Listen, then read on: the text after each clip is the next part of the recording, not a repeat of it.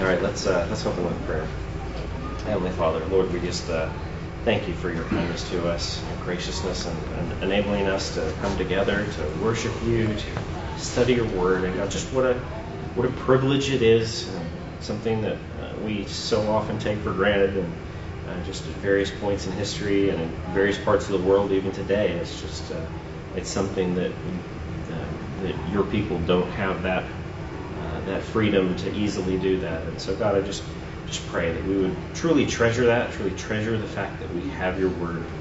And uh, God, just you would bless our time of, of studying it, um, studying how you have preserved it, and God, just that we would uh, just rejoice in your providence and uh, taking care of your word and making sure that uh, your church has your words uh, so that we can worship you in right. We pray in Christ's name. Amen.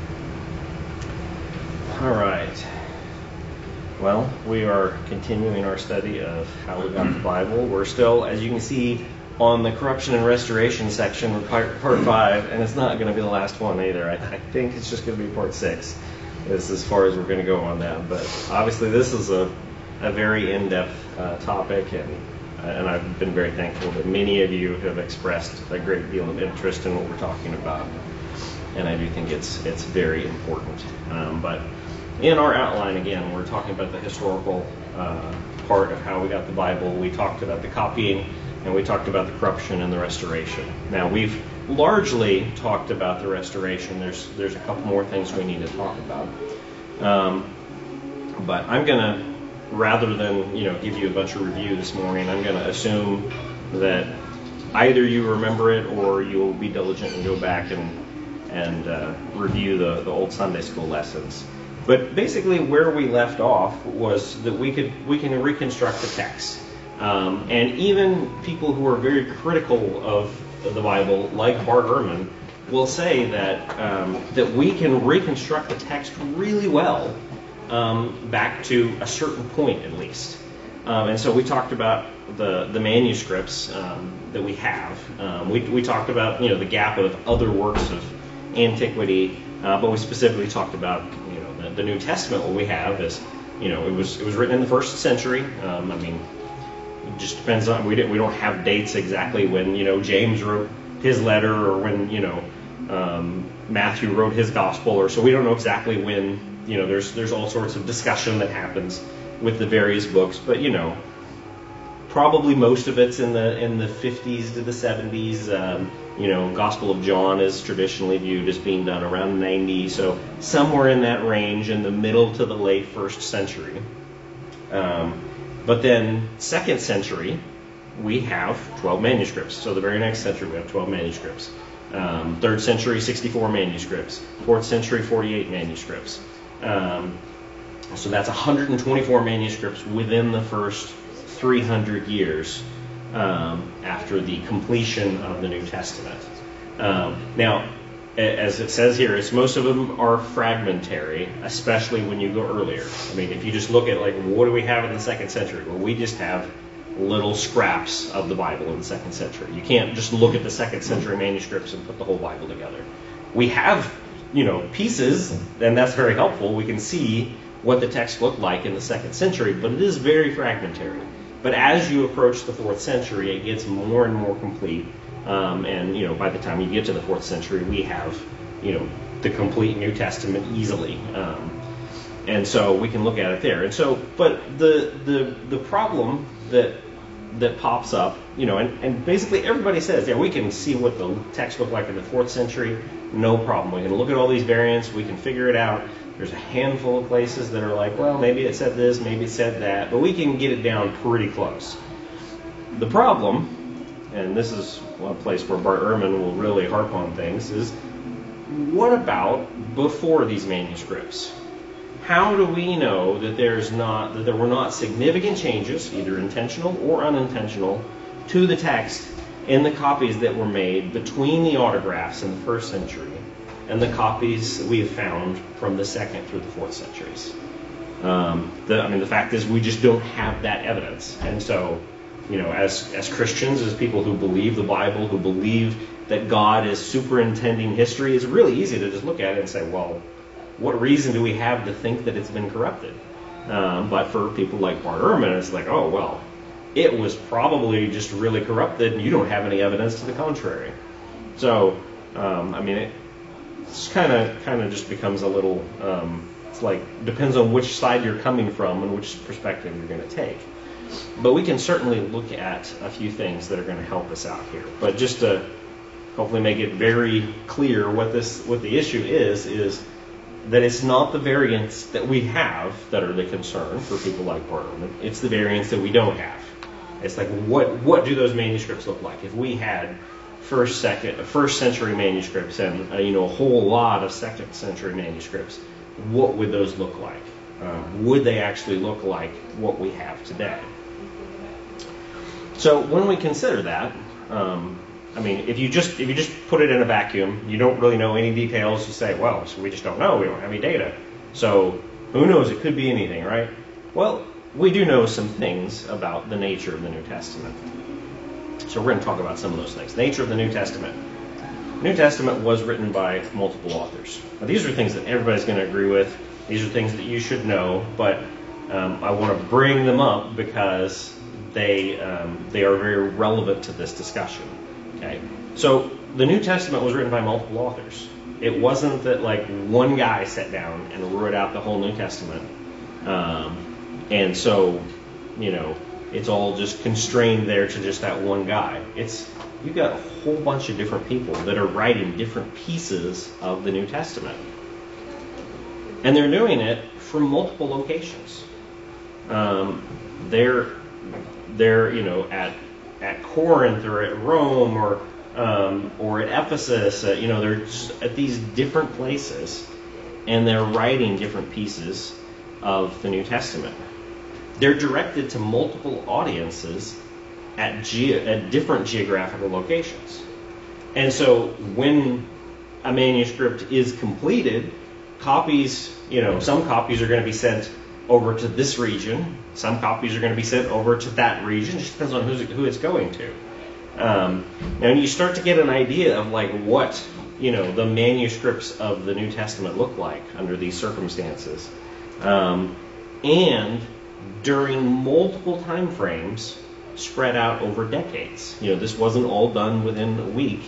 This is decades of just different authors in different locations writing pieces of the New Testament and sending them off to all sorts of different geographical areas. Now, if you look at that, you're not going to have like a copy of the New Testament sitting somewhere um, that we can, you know, start. Um, I mean, really, like what this comes down to is like, was somebody fiddling with it? Uh, was somebody like trying to change it? It's like, how would they ever get a hold of all this? It's just going to be spread out um, over such a wide area. I, I mean, it's just it's just impossible to. I'm, I'm probably jumping ahead of myself. So what will, what would we have to believe in light of the character of the New Testament? What would we have to believe in order to think that um, the the text just got really corrupted in the early period of time? Um, so I've got two scenarios here. One of them is just the unintentional but significant loss of the original wording. So it's like people were trying to make good copies, but you know, it just it just through their you know their mistakes, um, mistakes happen, and we just didn't really have a way to get back to what the original was, and it's just been lost. What we would have to have, number one, is that few copies were made. Um, and although Bart Ehrman never actually states this, it's kind of either assumed or implied in a whole lot of his statements, where he talks about, um, well, it's like, oh, well, you know, the Gospel of Mark was copied, and then you know the that author made mistakes, or that that copyist made mistakes, and then when his copy was copied, well, then that copyist copied all of the first copyist mistakes and made new mistakes of his own, and he just kind of like trails it down here. Um, as if it's you know it's just all this this single line. I don't think he actually believes that, but he presents it that way because it sounds really bad. Um, and it sounds like, well, yeah, we just have just a few copies, um, and especially like of the originals, very few copies were made.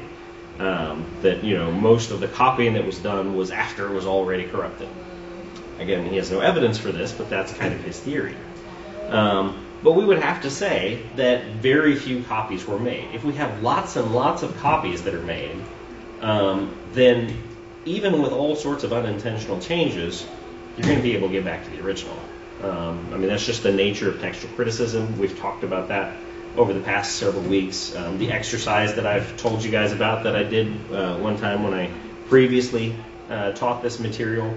Um, I, I mean, I kind of I demonstrated this to my own satisfaction. You know, it was just like we made a whole bunch of copies, and it was pretty easy to, to get back to the original, even with the small number of copies that that I had. So, um, the other thing we would have to believe is that the New Testament books were not distributed beyond the small geographical area that each was written for. And again, like when you read Bart Ehrman's um, arguments, he doesn't ex- ever explicitly state this, but it's it seems to be implied in a lot of what he says. Almost like you know, oh well, when you you know when Paul wrote you know the the epistle to the Romans, you know, basically it just went to the Church of Rome, and you know they had you know maybe they had a handful of copies that they were making, but you know the rest of the church just didn't care about the the letter that was sent to Rome.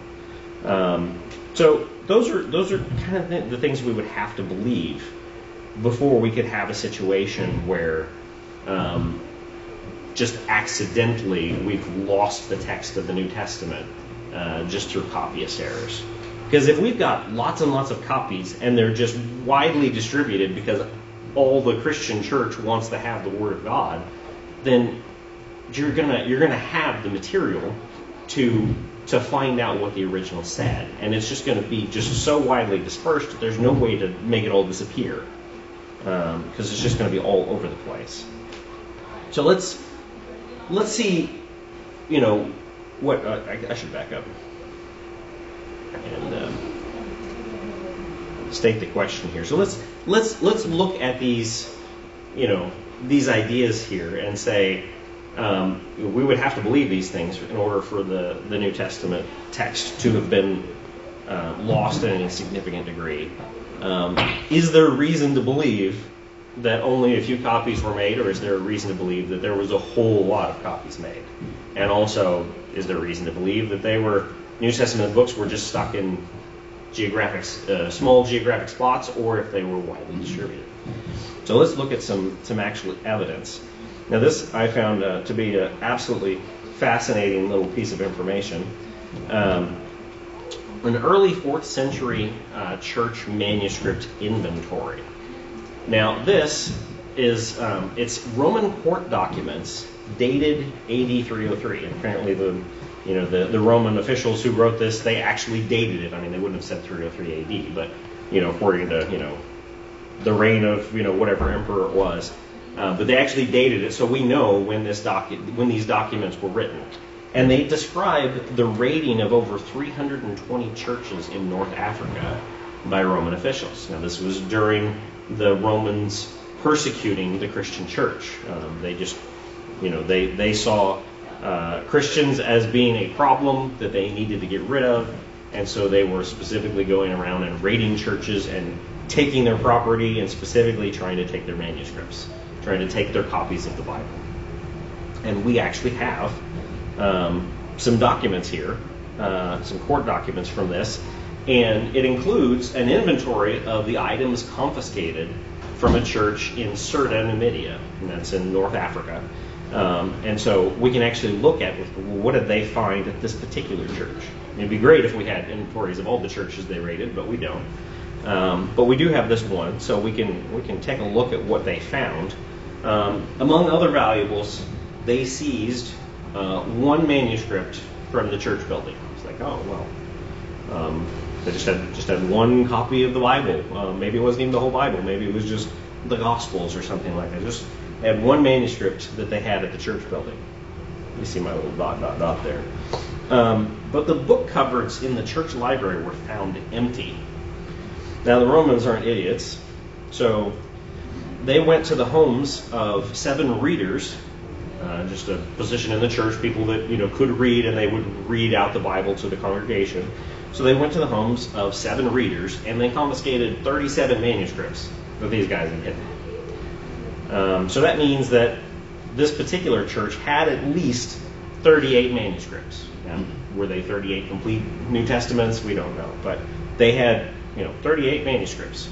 Um, at least they have they had 38 manuscripts that got confiscated by the Romans. Um, and most of these would have been you know third century or earlier, which that would be like great for us if we could you know actually get a hold of a bunch of third century manuscripts. Uh, but I mean, in 303, that's the very beginning of the fourth century. So you know, unless they were just done within the last three years, they'd have been they'd have been third century. Um, now, if this church is taken as average, and my understanding is it wasn't like a particularly big or wealthy church, so if we just assume that this was an average church in North Africa, then, and we, you know, we put that out to how many churches they raided and took their stuff, the Roman officials may have confiscated approximately 12,160 manuscripts as they raided all these churches. And that's more than twice the number of manuscripts that survives today.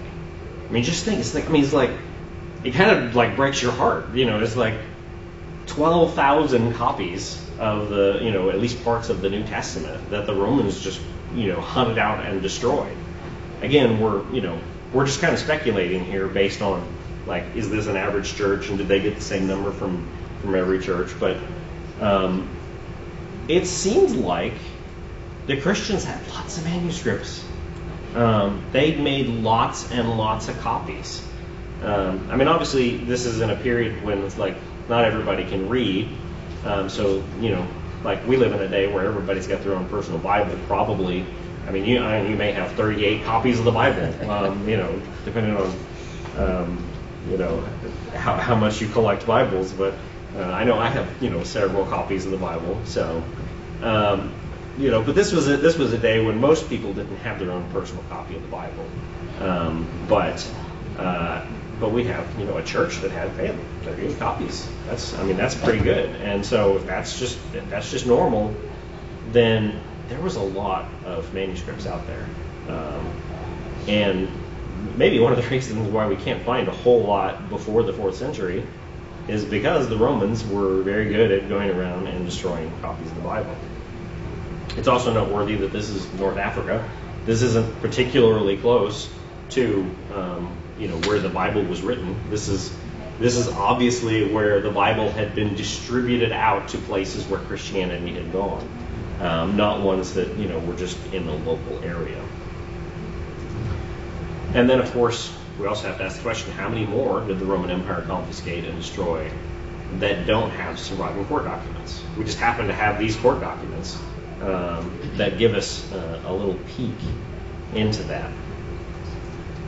So back to the question of what we would have to believe that you know few copies were made. I, the evidence indicates that lots and lots of copies were made. Um, yeah. So on that same note, I think it's also worth noting because it's interesting that that's a North Africa Mhm. location. The North African councils are one of the first written councils that we have for canonical history, where the church in North Africa, it was a local regional piece where Hippo and the rest of those churches were meeting, and they were deciding on what they thought was Mhm. the inspired word Mhm. and which manuscripts were not inspired. Mhm. Um, so the fact that they would have in that same century, you know, 70, 80 years later, they're deciding here's what the Bible is Mhm. for North Africa. That also kind of benefits to say, if they were all discussing, is this book one or not? Yeah. Why would they even care if it- Right. they never saw the book of Rome? Right. Yeah. Exactly. Exactly. So yeah, that's that's just a. I mean, yeah, when they're discussing canon issues, they're obviously they're they're not just like, oh well, you know, maybe Paul. I mean, you know, obviously we don't have anything any evidence that Paul sent a, a letter to a church in North Africa, but you know, we don't have a situation where it's like, oh, we only care about what he sent to us. It's like they they were caring about all the books of the New Testament. So so yeah, that goes to our second point, and I mean, just looking at what Scripture says, um, 2 Thessalonians 3:1, uh, Paul says, "Finally, brothers, pray for us that the word of the Lord may speed ahead and be honored, as happened among uh, uh, happened among you." Now, I think specifically Paul here is talking about when he talks about the word of the Lord, he's talking about the gospel. Uh, he wants the gospel to speed ahead. But I, I, think that it has an application for like what the Christian idea about the Word of God in terms of the written Word of God um, actually should be. It was like the, we want the written Word of God spread as well. Uh, we want it to, to speed ahead and be honored. And I think, I mean, I think Paul would definitely agree with that idea. It just goes along with if the, if we want the gospel to be treated that way, we want the written Word of God to be treated that way. And um, I think I just clicked in the wrong place. There we go. Sorry. Uh, we also have 2 Peter uh, 3, 15 and 16. This is often quoted when you're talking doctrine of Scripture stuff. Um, uh, Peter says, And count the patience of our Lord as salvation, just as our beloved brother Paul also wrote to you, according to the wisdom, wisdom given to him, as he does in all his letters, when he speaks in them of these matters. Uh, there are some things in them that are hard to understand, uh, which the ignorant and unstable twist to their own destruction, as they do the other scriptures. So here, um, Peter is referring to Paul's letters as scripture. He, he them as um, as the Word of God, and there seems to be this understanding that like Paul's letters are being distributed around to the church um, and you know, and viewed as scripture, and they're not just like it's like, oh well, you know, we're in Ephesus, so we've got the letter to the Ephesians, and that's all we care about. Um, there really seems to be this idea that you know, Paul's letters are are being uh, distributed and read by everybody, even if it wasn't a letter just for that particular church. So um, that's just seems to be the the way that Christians uh, viewed the Bible. And then, yeah, once we start getting into where we have records of discussions of canon, just like Chase pointed out, it's like we have people that are talking about like which books belong in the Bible, and they're they're they're caring about all the books, um, whether they were the ones that were written in them or not. So when we consider that like there's just tons and tons of manuscripts, and they're just all the churches are trying to get copies of all of the books, um, then the, there really just isn't room for people to accidentally, you know, make mistakes and we wind up losing uh, the original wording. Um, it's there's just always so many copies that got spread all over the place. If somebody makes some kind of mistake and it corrupts the text, um, at a particular spot. There's just so many other places where there's so many manuscripts where people can look and say, well, no, it's like all these other manuscripts, they don't read that way. And you can always just figure out what are the spots where um, something popped up that isn't correct. Um, I mean, that's that's kind of the, the principle of textual criticism, and they just they have so much information. Um, I mean, in the early centuries, they had so much information um, and we, you know, we know I, have I've mentioned this before. We have evidence that they were looking at multiple manuscripts. They were comparing them. They were noting when there was places where they disagreed. So they weren't ignorant of these things. They were comparing them. And there's just no way under that circumstance, if we assume that they're trying to maintain the original wording, there's just no way that they would accidentally lose it under these circumstances. So I hope that's clear. Does anybody have any questions about that? Or our scenario of can you accidentally lose it? Um, just the things you would have to assume just don't seem to add up to the evidence. So we have another scenario. Um, the intentional and significant replacement of the original wording. Now, this is one you often get accusations from all sorts of people um, you know, claiming that, well, somebody came along and they wanted to change what the Word of God says. They wanted to invent the idea of the deity of Christ or, uh, you know, just whatever, you know, whatever doctrine they wanted to promote. And they, and they went in and they changed the manuscripts sometime during, you know, the, the late first century, the sometime in the second century, somewhere in there where we don't have a whole lot of manuscript evidence, and and they just came up with all this stuff. Um, so what would we have to believe uh, for this to be true? Well, we would have to believe that either an individual or a group had uh, sufficient resources to track down all the copies of a given book um, more successfully than the Roman Empire. I mean, the Roman Empire, they were going around, they were just trying to just destroy them all. And they didn't do a very good job. I mean, sure, they destroyed lots and lots of manuscripts, but it's like we still have the New Testament. It, it survived. It was not destroyed by the attempts of, of destroying it by the Roman Empire. So we would have to have, you know, some some theologian, some teacher, or some you know particular group or sect that they wanted to promote their idea. You know, it's like, oh well, the Bible doesn't really teach that Jesus is God. We want to we want to promote that idea. So our our group is going to go out and we're going to track down all the copies of the Gospel of John and change it so that it teaches the deity of Christ. Um, that's a that's a pretty tall order um, to just jump all over the known world and try to track down all the copies of the Gospel of John. You'd have to have lots of resources to do that. We would also have to assume uh, that the church as a whole was willing to destroy their pre-recension copies of New Testament books. Whereas like everybody's like, oh, okay, yeah, we got this new version of the Gospel of John. Well, let's just let's just you know burn our old copies of John, so there's no evidence of this you know this you know Gospel of John that doesn't teach the deity of Christ, and we're just all going to just shift along to this new teaching. Um, these are the things you would have to, I think, believe um, in order for this theory to work. Um, if anybody has any objections or thoughts on that, but I mean, I, I would say, and then also with that, it's uh, the fact that we have letters from Paul warning churches about people coming in and changing the gospel mm-hmm. and saying, don't stray from the gospel mm-hmm. that you were first taught. Uh-huh. There, there's warnings in Scripture yeah. about that. Yeah, yeah, we have we have plenty of evidence in the New Testament itself that there were false teachers running around even before the, the, the completion of the New Testament canon.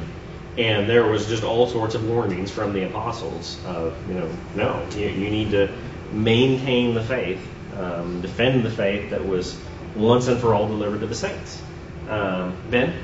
Well, and along with this, going to the continuity of Scripture too, it's not just changing a few key passages. You're talking about like in the Old Testament, when you read it, you know, run through the New Testament really especially, but just looking at it, it's pointing to that Messiah, and the Jewish people admit that. Mm-hmm. And if you look at what that Messiah actually has to be logically, mm-hmm. the God man is the only thing that fulfills that. Mm-hmm. And and then you look at the New Testament, and it's yes, there are key passages that clearly state the deity of Christ, mm-hmm. but it's also implied all over the place. Mm-hmm. Yeah, yeah. You're, I mean, you're absolutely right. It's like when you when you look at um, just the consistency from the Old Testament, and we we look at the New Testament. Um, and I, I, don't know how much of what you said got picked up by the recording, so I'll try to. I'm not, I'm not, I'm not trying to, to say I'm stating it better than you, but but yeah, it's just the, the idea that we can look at the New Testament, and if you wanted to like try to change the theology, and if this is a theology that just continues on from the Old Testament, and you want to try to change it to some new theology, you're just going to wind up causing so many contradictions that it's just going to make a mess. Uh, and that's not what we see. We see a consistency between the Old Testament and the New Testament. And so, yeah, it would be it would be very dangerous to try to make that kind of um, you know major changes to the doctrines of the New Testament because you're just gonna you're gonna cause all sorts of problems.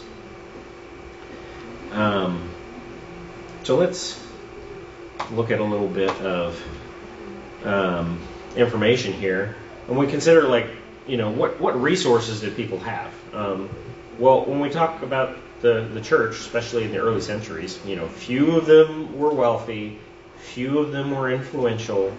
Um, they were often persecuted, um, and they quarreled among themselves. Um, you know, there was just never a time. It's like this. You know, we didn't have a, a pope at this period of time. There was just there was just no way that the early Christians, that, that any group within the early Christians or the early Christians as a whole ever had the resources to try to go track down all the copies of the New Testament and alter them to fit some kind of idea, uh, to you know to to change the theology of them.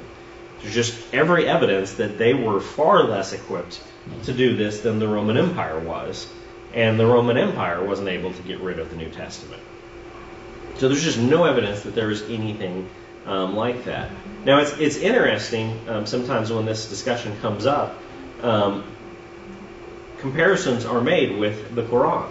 Um, the Quran, you know, it's uh, a, it also was first written before the the uh, invention of the printing press, so it has a you know a, a copying tradition just like the New Testament does, um, but it's in a, a different situation um, specifically because for uh, the Muslim world, um, they were in a great deal of political power. They were not a minority religion being persecuted by the government.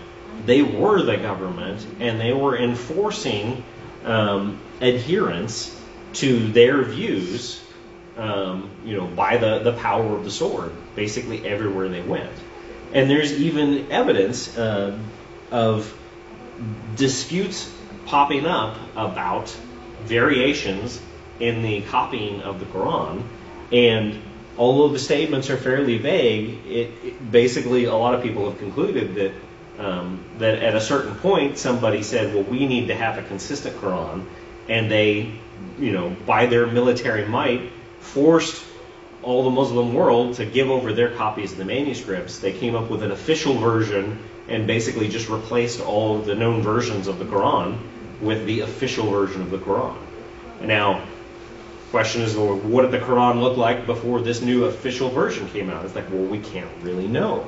It could have been very different. Maybe it was very similar, but it could have been very different. Um, we can't really know because somebody came along and made a revision and forced it to be accepted by everybody. So there, I mean, that's an example of the type of thing that would have to happen for us to to just be in the dark about what the text looked like beforehand. Um, and you just never had anything remotely like that uh, with the with the New Testament. The the church was just never in a position to do this. At least not. Um, I mean, you know, eventually the Roman Catholic Church became very powerful uh, politically, but you know, our manuscript evidence clearly goes before that. So there's uh, there's no way that they could have, you know, tampered with it once they came to power. And uh, actually, I mean, this, you know, they actually, you know, appear to have not tampered with it, even though they had the power to do so. Um, but, uh, but I mean, we can look before they ever had that power, and we can see that the New Testament looks just like it did, you know, uh, just just like it did, you know, uh, just like it, the New Testament that we have now you know, it looked the same back then. So, um, another thing that pops up, um, I'm, I'm, sure many of you have heard of Marcion. He uh, lived in the second century. Um, he had some some very unorthodox views. Um, he rejected the Old Testament. He did not think that that was scripture. He uh, produced an edited New Testament in which he excluded several books uh, and removed references to the Old Testament or anything else that he disagreed with. Um, you know, this Marcion often comes up in canon issues because you know he was he was one of the people that kind of prompted the church to start making official announcements about which books go in the Bible. But um, just as far as the text, um, you know, he basically he had his idea about what he thought uh, Christianity was supposed to teach and basically had the idea it's like, well, if I see anything in the New Testament that doesn't agree with that, then that must be some kind of corruption, and I need to edit that out. So he had, you know, he was just going to fix the New Testament to make it say what he wanted to say. Um, and what was the result? The church rejected his revision of both the Bible and Christian teaching. Um, so the, the Christian church did not just sit back and say, "Oh, you've got this new teaching? Yeah, we'll just accept that. We'll just we'll just get rid of all of our old copies of the New Testament that you know that have these other books and have these you know references to the Old Testament. You know, we'll just we'll just go along with your new teaching." Um, no, that that was not the case at all. Um, and as was said, you know, it's like the apostles warned that false teachers were going to come, and you needed to fight against them. Um, and that's exactly what the church did.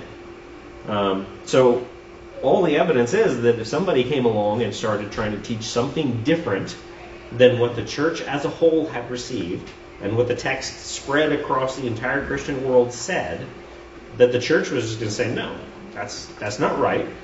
We have the Bible. We have the New Testament that we have received, and we're going to stick with what it actually says rather than try to change it. So there's um, there's really just probably should have put this slide back in, and I didn't.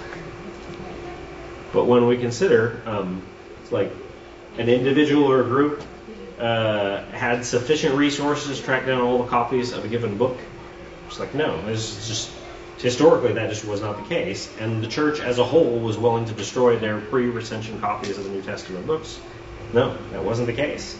Uh, evidence indicates they just didn't have the ability to force a change like this. And whenever somebody did pop up and say, "Hey, we need to change all this stuff," um, they said, "No, we're not going to do it." Um, so once again, we, I mean, we get back to the, the situation where it's like, sure, we don't have just gigantic stack of second century copies of the New Testament and first century copies of the New Testament, um, but in order for it to have been drastically changed between the uh, the autographs and what we do have, you know, going up into the fourth century, um, we would have to have some historical situations that just did not exist.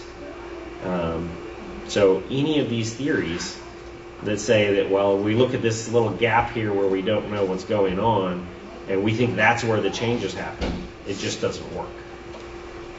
Yes. Chris, I, th- I think the other thing people don't oftentimes think about is the fact that there really was a canon before the church said Mhm. this is the canon. Mhm. You know, they accepted the Gospels or Mhm.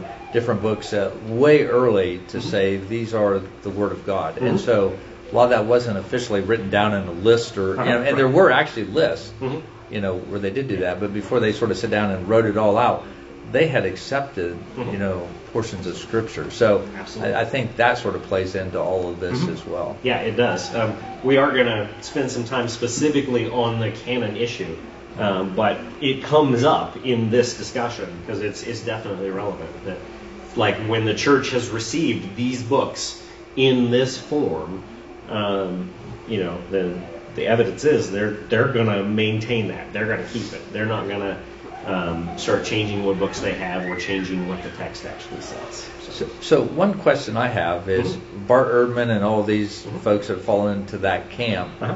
Do they merely state these objections, or do they have any proof? I mean, it sort of sounds like an argument from silence, where they throw out the issue. They don't have to prove anything on their side, but Right. they want you to prove everything on your side. Right. Yeah. I mean, they don't really have any like real proof. I mean, uh, I know Bart Ehrman will specifically point to the fact that um, that some of our uh, earliest manuscripts that we have, uh, like the you know the like the second uh, century and third century papyri, where we just have these little scraps, they do indicate um, that you know that a lot of the scribes were not professionally trained. You know, their handwriting was kind of sloppy.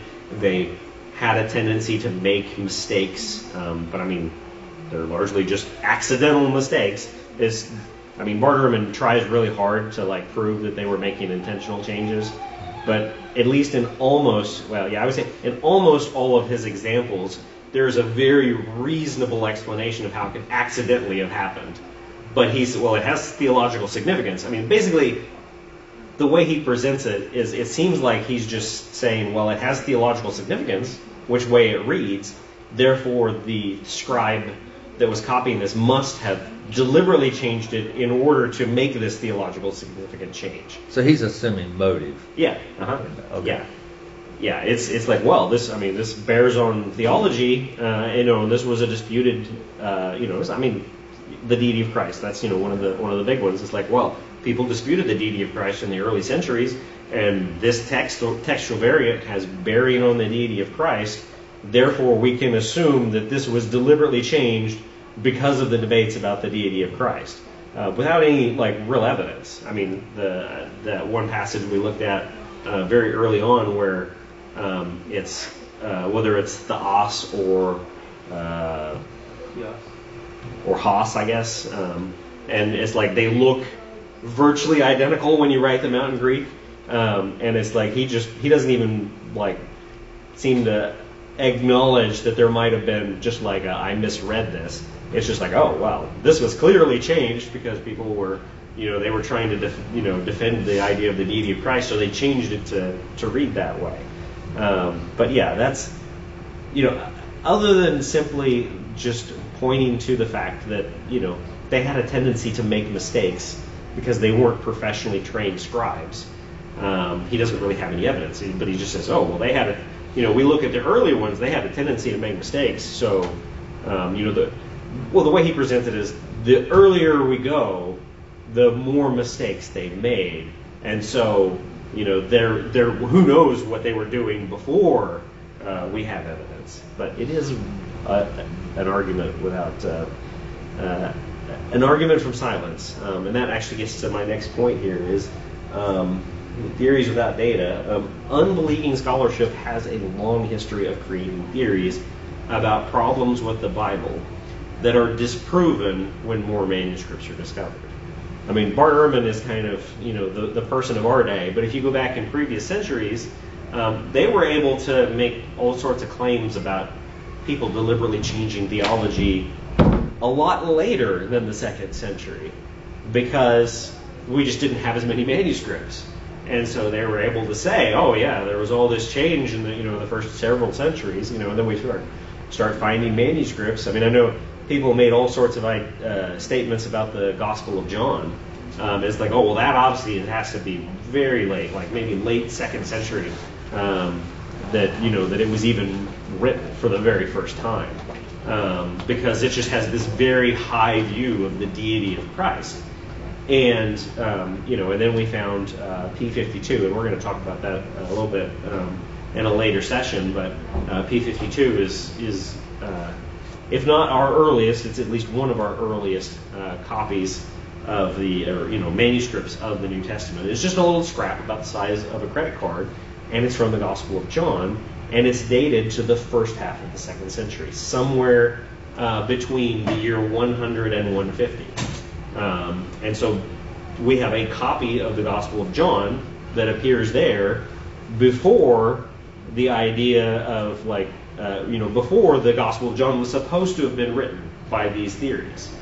Um, and so over and over again, you have that where people will present these theories, and then we find manuscripts, and it's like, oh, that just doesn't really work because our manuscripts show that we had this text even before that.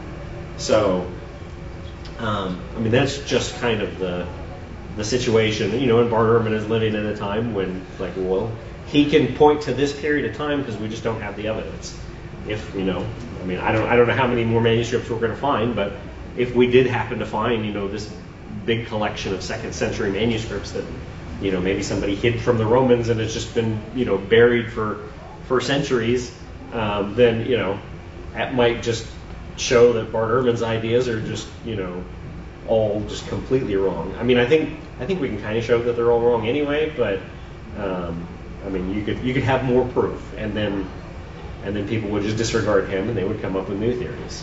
Um, but that's just kind of uh, the way it's been working uh, throughout history. Uh, every time we find more manuscripts, we add to the evidence that the text of the Bible was copied faithfully, uh, with only minor copyist errors. Um, that's that's just the the trajectory of the copying that we see, and it's just every time we find more manuscripts, it just confirms that idea. Um, no manuscripts discoveries have provided any support for wholesale changes to the text of the New Testament. And I know um, in a previous uh, lesson we talked about, well, why didn't God preserve the text of the New Testament without variation? And it's like, sure, he could have done that. Um, but if he did, um, it would be a lot harder to answer these types of accusations.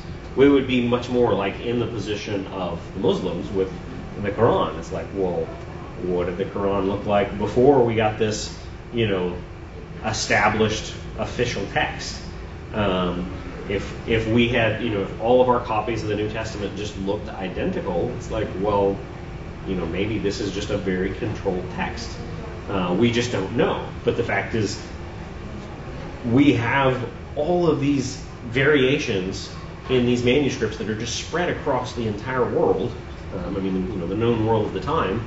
Um, there's just there's just no way for there to be this official text uh, that's controlled by some authority. So a theory with evidence. Um, excuse me, I'm still fighting my cold a little bit here. Um, when uh, comparing our early manuscripts to each other, uh, where the manuscripts have significant overlap, uh, the nature of the variants indicates that they are not copies of each other.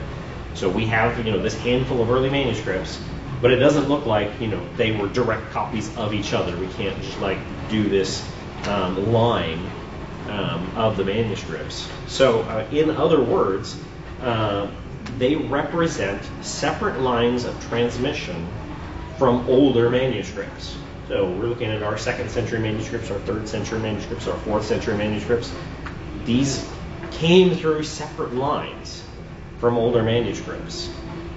And evidence of multiple lines of transmission that produce a basically consistent text is a clear indication that they have gone through multiple generations of copying from a single source document without fundamentally changing what the source document says. So, I mean, it very much looks like we have the original New Testament, the autographs, and they produced a whole bunch of lines of transmission. And so we get all sorts of variation, but it's different variation in the different lines. But we look at all of these different, you know, resultant lines of manuscripts, and they all point to the New Testament text that we have, not some, you know, completely different document. Um, so it very much looks like people were de- deliberately trying to copy accurately what the Word of God says. It's just that's just all all of our evidence uh, points. Now, just in conclusion of this point, and this is going to end our discussion of specifically the New Testament uh, transmission. Uh, next week, Lord willing, we'll we'll talk about uh, the the Old Testament. Uh, it's it'll be a much shorter discussion, so we're not going to have um, you know five lessons on that. But um, there was a, a debate that Bart Ehrman participated in uh, against Dan Wallace from Dallas Theological Seminary. Uh, Dan Wallace does a lot of work in this area as well. Um, and I mean, it's it's definitely worth watching if you if you uh, want to just you know it's on YouTube. Um, but there was one particular thing that was just like a absolutely fascinating um, uh, statement from Bart Ehrman that really shows you just how skeptical he is and how unwilling he is to accept uh, the the uh, the New Testament as being uh, you know accurately preserved for us. And it came from an audience question. I did my very best to get the exact quotes here. Uh, so, audience question uh, between what we have, the strong evidence of what we have that has been presented, and the original autographs, what would be in between that that would convince you that it's trustworthy other than the autographs? So basically, the idea is like we've got this, you know, this information, these manuscripts, and then there's the autographs, and you're saying, you know, all sorts of stuff happened in this gap in between. It's like, what, what will we have to find in that gap before you're persuaded that we actually have the original wording of the New Testament? And his response is absolutely fascinating.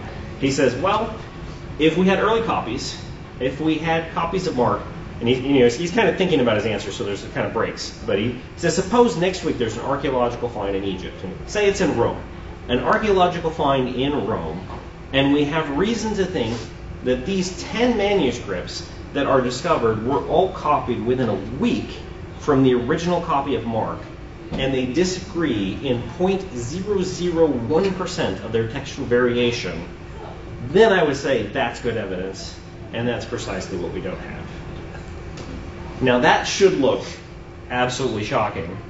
Um, and Dan Wallace's microphone was live when uh, Bart Ehrman was answering this question. And as soon as Bart Ehrman finished, you hear quietly, but you can hear it, Dan Wallace say, wow. And that should be our response. It's like, wow. Um, and, and as shocking as that is, I'm, I'm kind of nerdy about things sometimes, and so I was like, what, what exactly would that mean? 0.001%? What would that mean? So I, I started trying to crunch some numbers. Now, it's a little hard to necessarily know exactly what he meant by that. So this is his exact quote. They disagree in 0.001% of their textual variation. So I, I started looking at it from, from different methods, and I think probably what he meant was method one here. Um, and so it's basically, um, you know, looking at the number of variations that have been documented for the Gospel of Mark, um, and saying, okay, out of those variants that we know about, um, these 10 copies agree in, you know, all but 0.001% of them, and that's that's the only place where they disagree. Um, now, there's, as far as I know, there's no document of like how many variants exist in the Gospel of Mark. You know, the number of variants is still something we just don't really know for sure. So I just had to try to estimate the number of variants in the Gospel of Mark, assuming that Mark has the same percentage of variants as the rest of the New Testament, and that Bart Ehrman's correct that we have, or that you know, I mean, most textual scholars would say we have 300,000, 400,000 variants in the New Testament. So I just went high number, 400,000 variants. Um, so that's going to put us about 34,000 variants in the Gospel of Mark, if that's correct. Well, what if these 10 copies agreed in every place except for one of these variants? One variant that all 10 manuscripts don't agree on is 0.003%.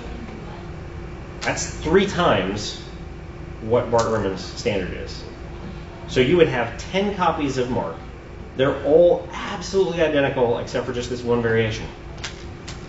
Just this one variation where there's some disagreement. Maybe, you know, maybe five of them read one way and five of them read the other, or maybe it's two of them read one way and eight of them read the other. But there's just one variant. Um, that's 0.003%, which is like, you know, Bart Ehrman would say, no, that's three times more corruption than I'm willing to accept. Um, I tried another method to try if I could get something that's a little more like where Bart Ehrman's position is even doable. And so I tried. Well, um, at first I thought, well, let's let's estimate the let's let's look at the number of words in the Greek text of Mark, and uh, and say, okay, what if one word was you know was there was a variation in just one word, and I discovered that that just didn't work at all. It was it was way worse. And so then I went down to the number of characters in the Greek text. And so I estimated the number of, of characters in the Greek text of Mark. Um, I, I, mean, I think I'm relatively close, but of course it depends on, you know, which variants you take. Um, and I was like, okay, so what if one character was different? Between all these 10 manuscripts, you, you could only find one character of variation. And with that method, I got down to 0.0017%. So it's still almost twice uh, what Bart Ehrman's standard is. Um, but so, I mean, the translation of this is that basically what Bart Ehrman is asking for is 10 perfect copies of the Gospel of Mark made within a week of when Mark originally penned the Gospel. And that's the standard he would have to have before he would say, oh, yeah, we can be confident that we have uh, the actual reading of the Gospel of Mark. Um, so, I mean, I hope that gives you some um, some notion of just exactly how extreme uh, Bart Ehrman's standards are. So when he says it's like we we can't really have any idea what you know what the New Testament actually said. The, you know the evidence is just against that. Um, this is this is the type of extreme.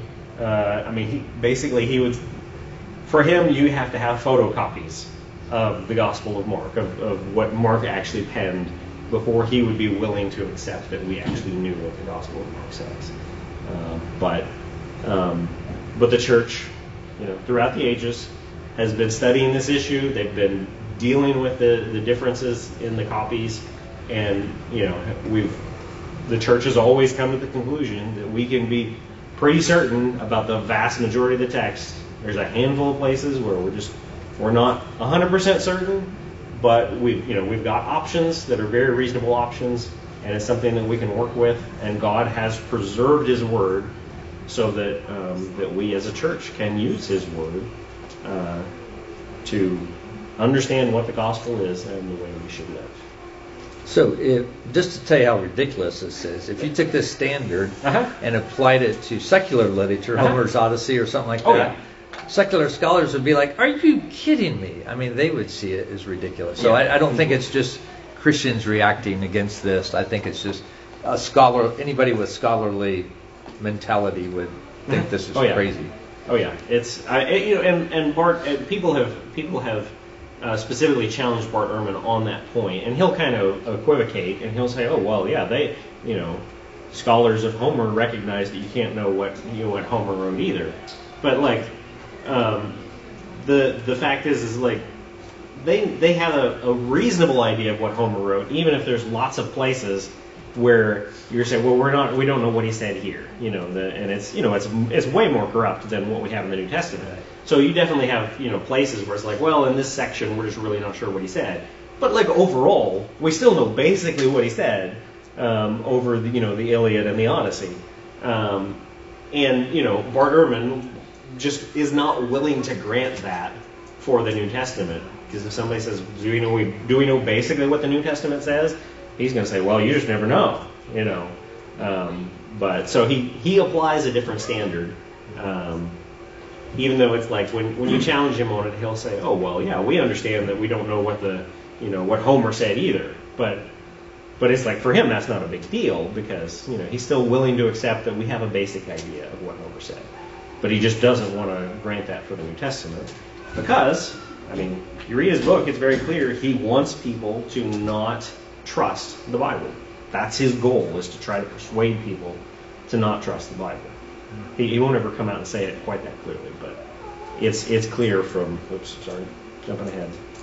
Um, it's it's clear that uh, um, that that's that's what his goal is. So anyway, so hopefully hopefully that's all very helpful. I know it's just tons of information, um, but uh, but anyway, Lord willing, we will continue um, next week. So let's uh, let's close in prayer. Um, Heavenly Father, Lord, we do just thank you for preserving your word, uh, uh, for doing it in a way that um, just in your wisdom um, has been very beneficial to the church, and that we've been able to just uh, trace things out and um, be able to um, show that the, the critics who uh, attack uh, your word really um, that they're not motivated by evidence, but that they are motivated simply by a desire to discredit your word. Um, and God, we just we just thank you for just the vast amount of evidence that we have, and uh, Lord, that we can trust your word. And God, I just pray that we would we would treasure it, that we would uh, just not just think about it just from an academic perspective, but God, that we would really just be uh, reading your word, that you would, by your Holy Spirit, uh, be using it to transform our lives, to conform us to the image of Christ, and uh, God, that we would um, we would live lives uh, that are uh, worthy of the calling with which you have called us, and that in all things we would honor you. Pray in Christ's name. Amen.